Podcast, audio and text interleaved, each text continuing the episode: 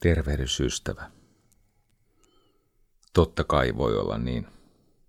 Ikävästi, että tämä Mojo Morning -tallenne vanhenee varsin huonosti.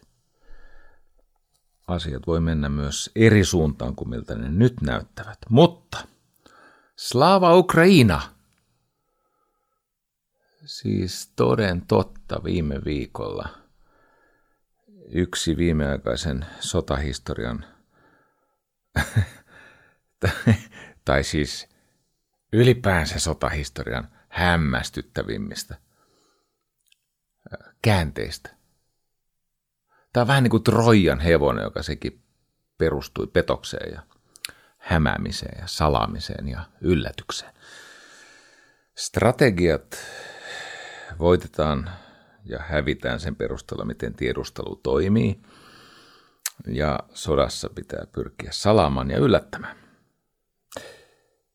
On se mahdollista, että Mordor ei menetäkään otettaan. On, on, ei paskat. Kyllä se on näin, että örkit on saatu käpälälautaan ja silläkin riskillä, että tämä viestini sinulle vanhenee huonosti, niin jaksan ajatella niin, että tämä maailman toisiksi mahtavin armeija on osoittautunut, että se on vain Ukrainan toisiksi mahtavin armeija, tai siis Ukrainassa toimivista armeijoista se heikompi. Joo. Mä olin eilen sata yksitoista minuuttia kestäneellä kävelyllä viestintäyrittäjä Terho Puustisen kanssa. Olen tuntenut Terhon. No, varmaan pari vuosikymmentä. Tutustuin häneen silloin, kun hän oli Talouselämälehdessä ansiokas journalisti. Ja sitten ollaan tehty kaiken näköistä yhteistyötä. Esimerkiksi Terho Puustinen on kirjoittanut semmoisen kirjan, jossa minäkin esiinnyn. Sen kirjan nimi on Taivas ja helvetti. Ja jos muistat viime vuosikymmenen puolivälistä semmoisen saunasaarnan, jossa istuin alasti saunassa ja sanoin, että minun nimeni on Jari Sarasvuo ja nykyinen tittelini on Toukka. Niin se Toukka-idea tuli Terho Puustiselta, koska siinä Taivas ja helvetti -kirjassa hän toden totta otsikoi minusta kertovan tarinansa sanalla Toukka. Ja pölin se sieltä. Amatöörit keksii itse ja ammattilaiset pöllii, versioi, virkistää ja esittää omanaan. Joo, nykyinen tittelini on Toukka. Siitä on muuten päästy jo eteenpäin. Enää en ole Toukka. Tässä kaiken näköistä on jo kovasti käynnissä. No niin, me oltiin sata yksitoista minuuttia pitkällä kävelyllä ja käytiin läpi Suomen tilaa ja kaikkea tätä kehitystä ja miltä tämä näyttää. Ja taas kerran opin tämmöisen jutun. Kato, jos tilannekuva on synkkä, niin siitä keskusteleminen pidempään, kuin mitä tarvitaan yhteisen ymmärryksen löytämiseksi, niin se tilannekuva, se painaa katseen alas, jos se itse tilannekuva on murheellinen. Mutta sen sijaan, jos puhutaan tekemisen ja yhteistyön ja ylipäänsä vaikka siis, koko, siis sen, sen, sen tulevaisuuden, jota tässä rakennetaan. Jos me puhumme tilannekuvan sijaan tarkoituksesta, niin tarkoitus nostaa katsetta ylös ja synkistelevä tilannekuva painaa katseen kengänkärkiin. Ja no siinä käytiin taas tätä Suomen tilannekuvaa ja varsinkin meikäläinen aika hyvä markkinoimaan murheita ja paheksumaan alennustilaa ja kaikkea tämmöistä, ja niin se katse painuu alas. Sitten yhtäkkiä Terho Puustinen sanoo, että Jari, saanko mä kertoa sulle visioni? Hänellä on unelma, visio, näky. Olet mielellään. Sitten hän sanoi, että minun näyssäni, minun visiossani vuonna kaksituhattaviisikymmentä Suomessa asuu viisitoista miljoonaa ihmistä. Sitten hän alkoi kuvata sitä Suomea kaksituhattaviisikymmentä, jossa Terho Puustisen visio viidentoista miljoonan asukkaan Suomesta on toteutunut, jossa Suomi muistuttaa paljon enemmän Sveitsiä kuin se muistuttaa Sloveniaa. Nythän me olemme matkalla pikemminkin Sloveniaksi kuin Sveitsiksi. Ja sitten me aloimme siitä keskustella ja hän kertoi siis tosi yksinkertaisia syitä, minkä takia on syytä uskoa Suomeen. Ja siis tämä voi kuulostaa kyyniseltä ja opportunistiselta ja ainakin tämä on murheellista todeta. Mutta kun, ootko huomannut, kun tänäkin kesänä on siis ollut Euroopassa, kyllä muuallakin maailmassa, mutta varsinkin Euroopassa on ollut siis aivan järkyttävä kuumuus ja kuivuus. Joet ovat kuivuneet niin, että ei ole rahtialukset päässeet kulkemaan jokireittejä pitkin ja Ranskassa on jouduttu siis sulkemaan ydinvoimaloita, koska ei ole jäähdytysvettä ja, ja tota, kaiken kaikkiaan niin tilanne on ollut siis murheellinen. Mutta sitten, ja aina sanotaan, että tämä on kuivin ja kuumin kesä niin ja niin moneen vuoteen. Paitsi ensi kesä on vielä kuivempi ja kuumempi. Ja nehän se on ollut, että jokainen seuraava kesä on ollut edellistä kuivempia ja kuivempia. Ja tietenkin tämä on tätä ilmastonmuutosta. Mutta sitten Terho sanoi tämmöisen jutun, että Jari,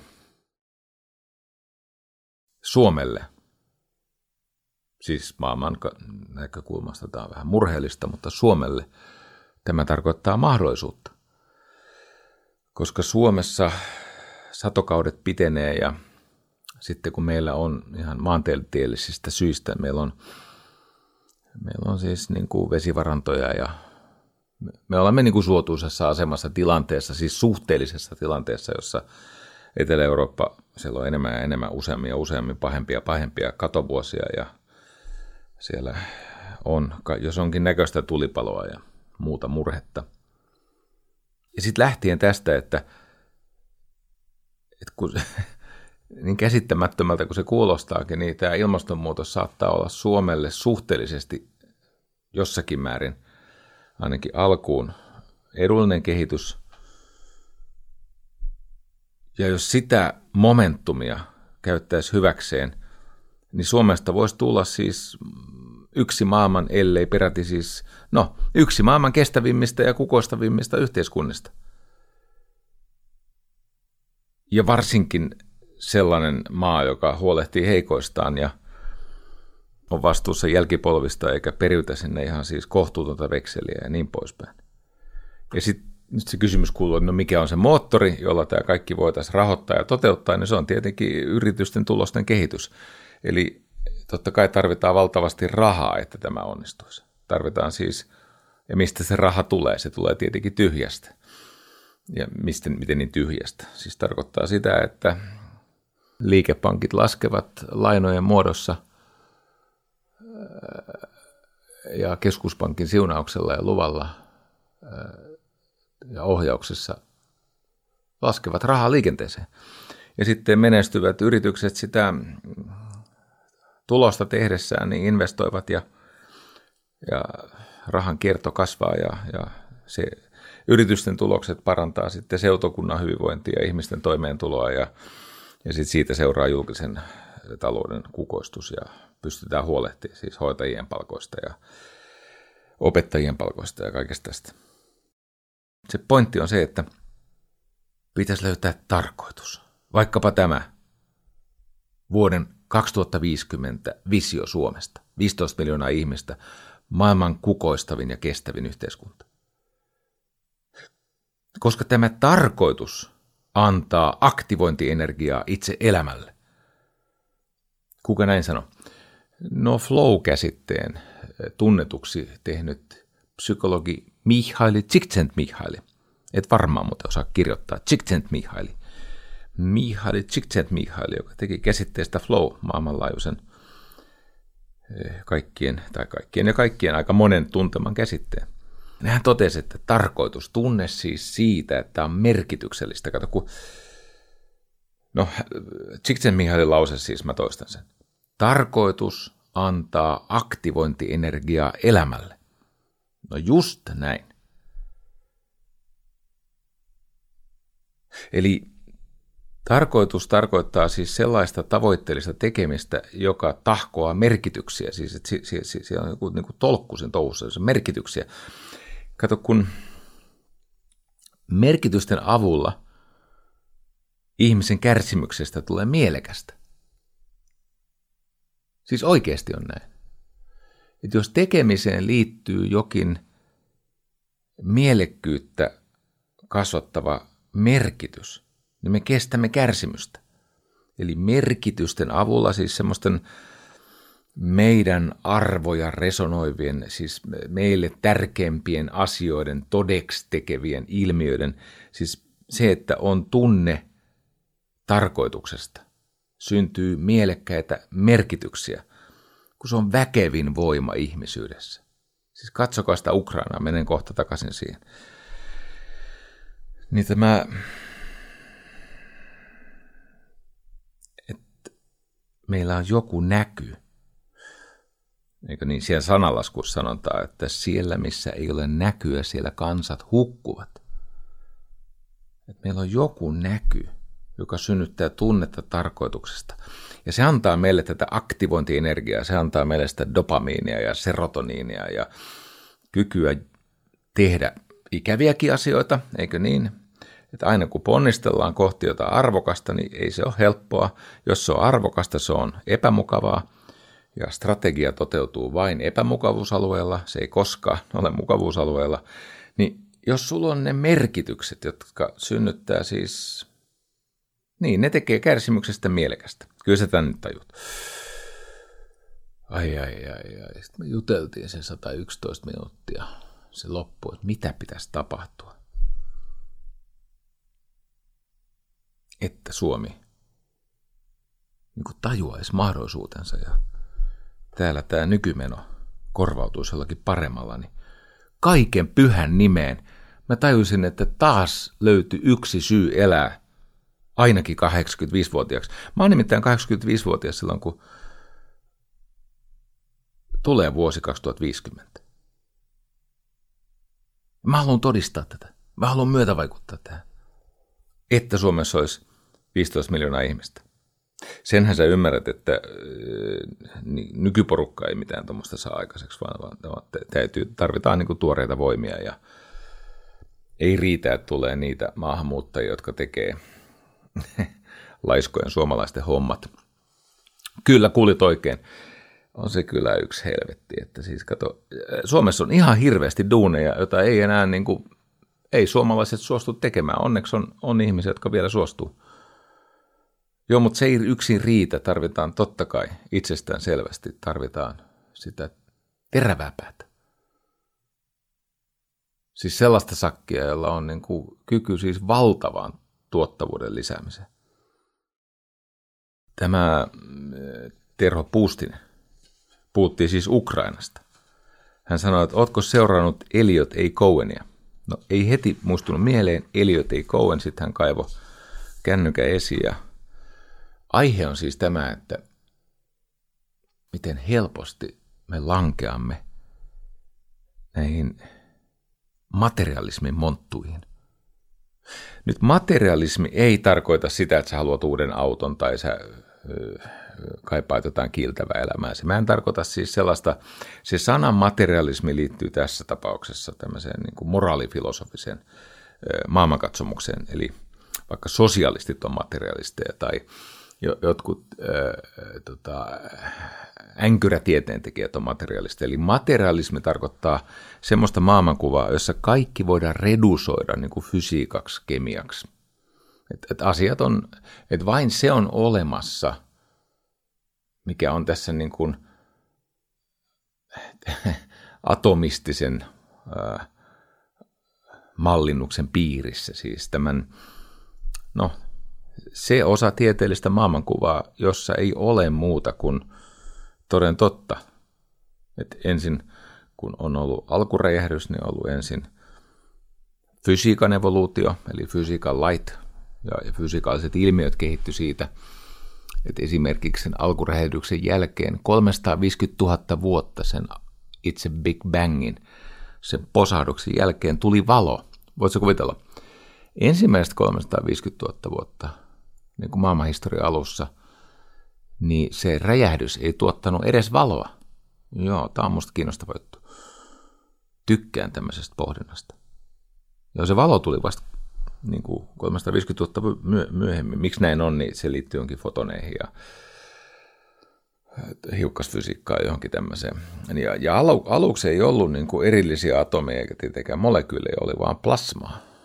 Oli vaan tämmöistä ihan niin kuin villiä touhua, missä siis elektronit meni, missä meni. No mutta ensin oli siis, se menee näin, että on tämmöisiä peräkkäisiä evoluutiojaksoja. Tämä on tämä materialistinen tapa hahmottaa maailmaa, ja se on tietenkin ihan totta. Että ensin oli niin kuin tavallaan fysiikan evoluutio, sitten se johti laajenevaan maailmankaikkeuteen ja tähtijärjestelmien syntyy ja supernoviin. Ja esimerkiksi se, että minä tässä puhun sulle ja sä siellä kuuntelet sitten vähän myöhemmin, Jaakko Salminen on tämän sulle toimittanut. Se, että me olemme olemassa, niin se on edellyttänyt käsittääkseni nykytiedon mukaan noin kolmea supernovaa. Eli me olemme niin kuin ihan oikeasti tähtipölyä, siis kaikki ne mineraalit ja, ja metallit ja kaikki se kama, alkuaineet, mitä meissä on, kun meissä on kuparia ja rautaa ja ties vaikka mitä.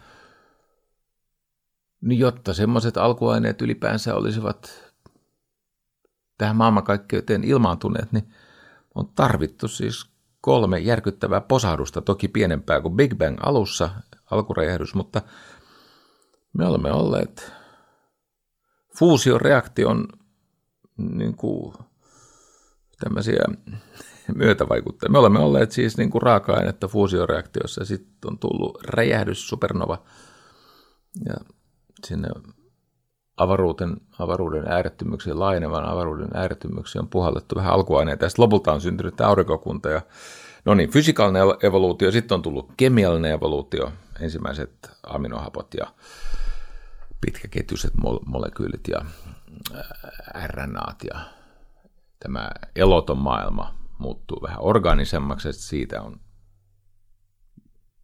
ihan käsittämättömästi, mutta nykyisin aika taitavasti kuvattu se, miten on syntynyt biologinen evoluutio, eli nyt meillä on kolme evoluutiomatkaa, fysikaalinen, kemiallinen, biologinen. Ja siitä on lopulta syntynyt ihminen, ja nyt me ollaan keskellä tätä kulttuurillista evoluutiota. Ja tiedä vaikka, tämä, tästä jatkuisi. Nyt tämä Eliot A. Cohen, se ei kirjoittanut mitään tällaista, vaan hän pohti tätä, että miksi analyytikot ovat olleet niin väärässä Ukraina iskukyvystä ja Venäjän ylivoimasta, kun oikeasti ajateltiin, että se Venäjä on maailman toiseksi mahtavin armeija. Se on niin kuin, ennen oli tämä Red Army, joka heidän oman tulkintansa mukaan siis voitti toisen maailmansodan. No ei ne mitä olisi voittanut, ellei Yhdysvallat olisi tukenut Neuvostoliittoa materiaalisesti niin paljon, mutta kuitenkin se Red Army oli todella merkittävä, merkittävä tekijä liittoutuneiden voitossa, kun Natsi-Saksa lopulta kyykkäsi. Vähän samaan tapaan muuten luhistuu sisältäpäin kuin tämä nyky-Venäjän. Tämä Eliot A. Cohen, Cohen, C O H E N H, anteeksi, Eliot, yksi L, Eliot, ei, ei siis Eliot, vaan poikkeuksellisesti Eliot, A, aakkosta ensimmäinen kirjan, ja Cohen, C O H E N, noin, osasinpas. Hän, hän on siis äh, professori. Ja sitten hän kirjoittaa säännöllisesti The Atlantic, Atlantic, Atlantti-nimiseen aikakauslehteen. Tuntee hyvin sotahistoriaa ja on muutenkin sivistynyt. Ja hän pohti sitä länsihenkisten analyytikkojen virhettä, joka syntyy siis suhteessa Ukrainan mahdollisuuksiin. Ja tämä Cohenin pohdinta alkaa semmoisesta ajatuksesta, että se taisi olla Moshe Dayan. Muistatko, Israelissa oli tämmöinen silmäpuoli heppu, sillä oli silmälappu, jossakin terroristi, terroristitoiminnassa silmä puhjennut. No niin, se taisi olla Moshe Dayan, joka sanoi, että jokainen pakeneva vihollissotilas, siis vihollisen sotilaat, kun ne pakenee sieltä taistelukentältä, nämä pakenevat vihollissotilaat kantavat mukanaan. Kuolettavaa virusta, joka johtaa tarttuvaan paniikkiin.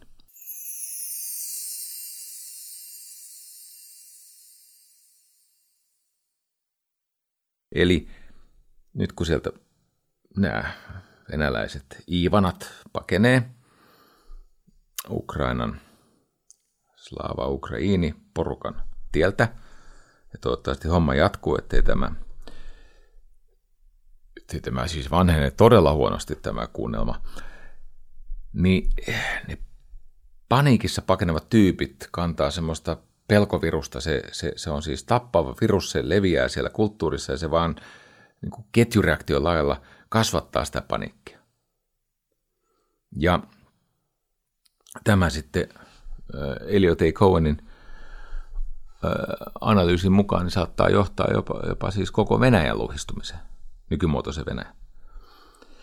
Ja sitten hän katsoo kriittisesti itseään, mihin ei siis venäläiset pysty, eikä kaikki länsimaisetkaan, jos ovat poliitikkoja tai toimittajia. Mutta tämäpä pystyy tämä professori Eliot. Hän toteaa, että me länsimaiset niin kuin sota-analyytikot, me olemme liikaa keskittyneet siis tangibles, eli tämmöisiin konkreettisiin, kouriin tuntuviin, tuntuviin siis tämmöisiin juttuihin, joita voi laskea, josta voi pitää lukua. Siis nämä materiaaliset asiat, kun se materialismi siis tarkoittaa jotain sellaista, missä ei tarvita henkeä selittämään ilmiöitä. Ja nyt hän toteaa, että me emme ole ainoastaan siis, siis se meidän analyysi ei ole ollut virheellinen, vaan sieltä on puuttunut, siis kertakaikkisesti puuttunut se, että olisi faktoroitu sinne siis Ukrainan maanpuolustustahto tai rohkeus versus pelko tai, tai koheesio, halu tehdä yhteistyötä verrattuna vaikka epäluottamukseen, koska Ukrainassa oli paljon epäluottamusta, kun siellä on tätä korruptio-ongelmaa, eikä, eikä se Zelenskykään nyt semmoista luottamusta omannut ennen sotaa.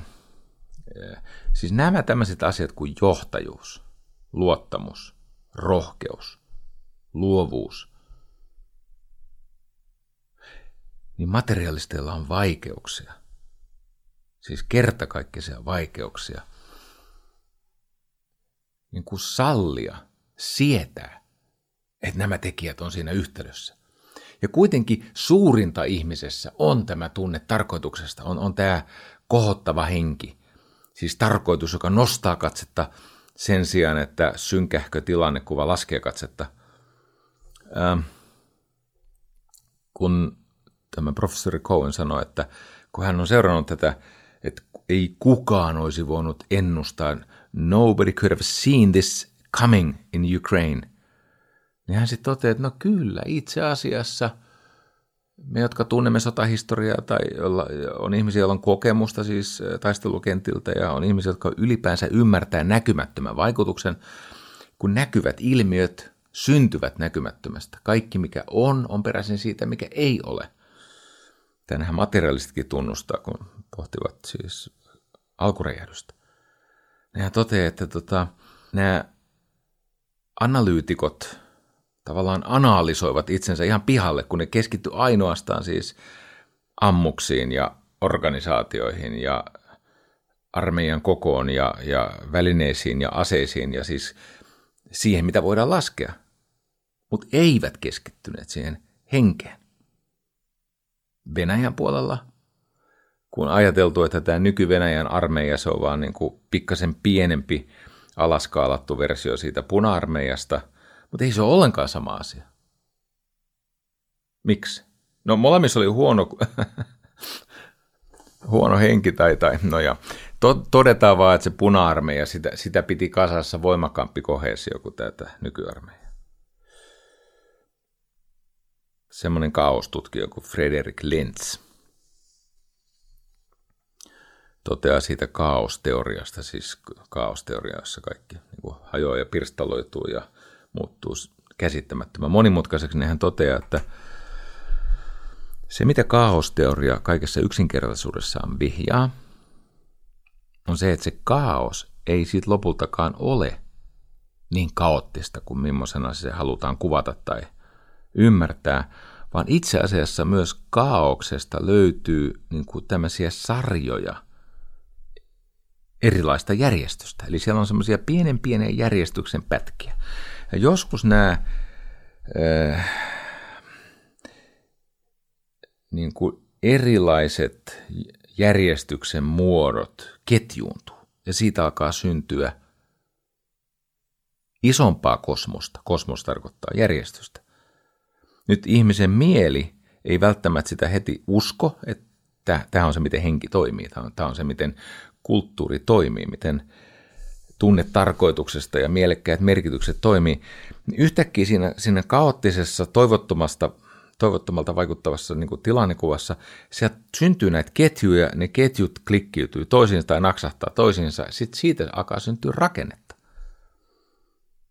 Näin on syntynyt elämä. Eikö niin? Näin, näin, näin se on näistä monimutkaisista molekyyleistä, siis pitkäkituisista molekyyleistä, sitten pikkuhiljaa on alkanut syntyä sitä orgaanista niin kuin aminohappoa ja siitä menty vähän eteenpäin, niin sitten yhtäkkiä ollaankin tilanteessa, jossa siellä nämä aminohapot osaa kopioida itse itseään, R N A. Se on vaarallinen virhe kuvitella, että vain tämmöiset materiaaliset asiat merkitsee jotain. Okei. Mä otan yksinkertaisen esimerkin. Hyvin tunnettu. Islanti. Silloin tuhatyhdeksänsataayhdeksänkymmentäseitsemän joidenkin arvioiden mukaan Islannissa oli kaikista kehittyneistä valtioista huonoimmin voiva nuoriso. Ja, ja tota, mä luin tätä Dan Heathin kirjasta Upstream. Luin sitä kuvausta tästä Islannin tilasta tai Islannin nuorison tilasta.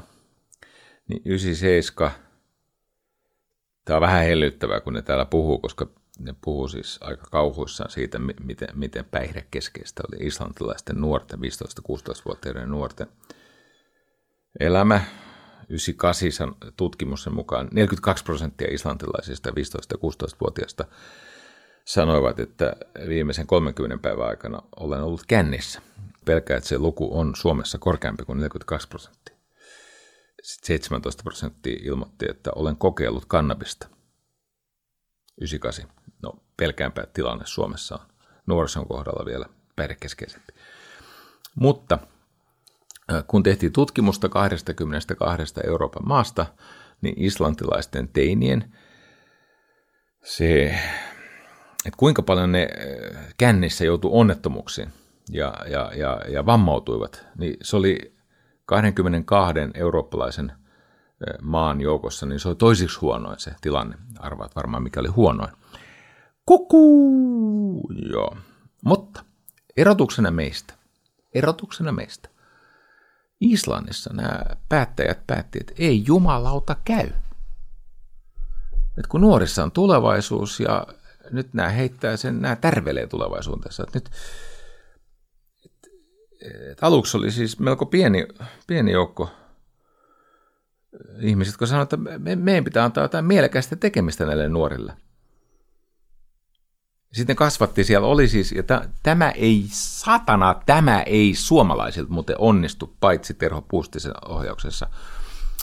Mutta kato, kun ne otti näitä kaiken maailman tutkijoita ja lainsäätäjiä ja kouluja ja poliiseja ja, ja vanhempia ja teinejä itseään ja sitten oli artisteja ja, ja, ja tämmöisiä erilaisia järjestöjä ja kunnallisia toimijoita ja lastensuojelijoita ja, ja, ja urheiluseuroja ja media, niin siellä ne sai syntymään yhteisen tarkoitusta palvelevan liikkeen.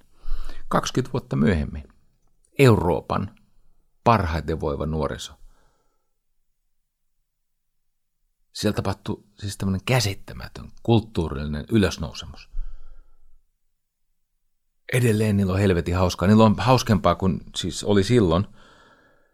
Ne on runnut pärjää fudiksessa ja tietenkin siis työllisyys on. Siinä välissä, kun tuli tämä finanssikriisi, niin minä ylimielisesti kuvittelin muutaman kaverini kanssa, että noi ei tuosta sukupolven nouse. Paskat! Kato, kun siellä tehdään töitä ja sitten siellä osataan tehdä yhteistyötä.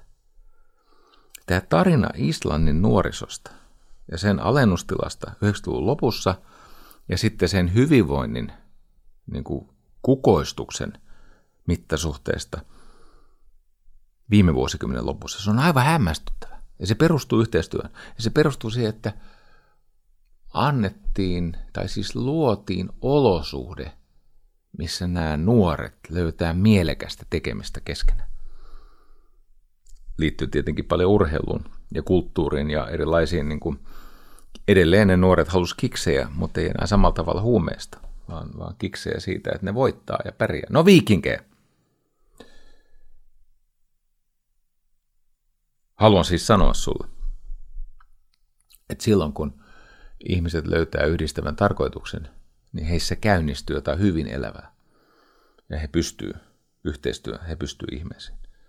Et tietenkin me pystymme kaksikymmentäseitsemän vuodessa, vähän runsaassa sukupolvessa, tekemään Suomesta maailman menestyksekkäämme yhteiskunnan taas, kun me sitä hetki sitten olimme jo. Niin, että me olemme paljon, paljon enemmän Sveitsi kuin Slovakia. Tai Slovenia. Slovenia on vielä huonompi kuin Slovakia. No niin. Mutta se vaatisi sitä, että sille olisi rahoitus ja sitten sille olisi tämmöinen tarinankerronnallinen tuki. Siis tämmöinen, että ihmiset löysivät rumpua sen puolesta. Ennustus. En tiedä, miten Suomelle käy. Nyt alkaa olla viimeiset vuodet, jos haluaa kääntää tämän kehityksen. Mutta mun ennustus on, että silloin kaksituhattaviisikymmentä yksi maa, joka on siis käsittämättömästi noussut kukoistukseen, on tämä Ukraina. Kato, kun tässä käy niin, että todella ikävistä vaikeista asioista, kun selviää, niin ihmiset ei jää lepäilemään. Ei ne missään burnoutissa istuskele. Ne jatkaa. Ensin ne häätää örkit mailtaan. Sitä alkaa jälleenrakennus, joka hakee vertaista. No jaa, Saksan talousihme oli tämmöinen. Tullaan näkemään Ukrainassa. Hei, mä tarvin sua. Jos tää mitenkään sytytti sinua, tuu mukaan. Jos ei, niin ää, pyydän anteeksi impotenssiani ja pahoittelen sun kohtaloa. Ei mulla muuta. Moi.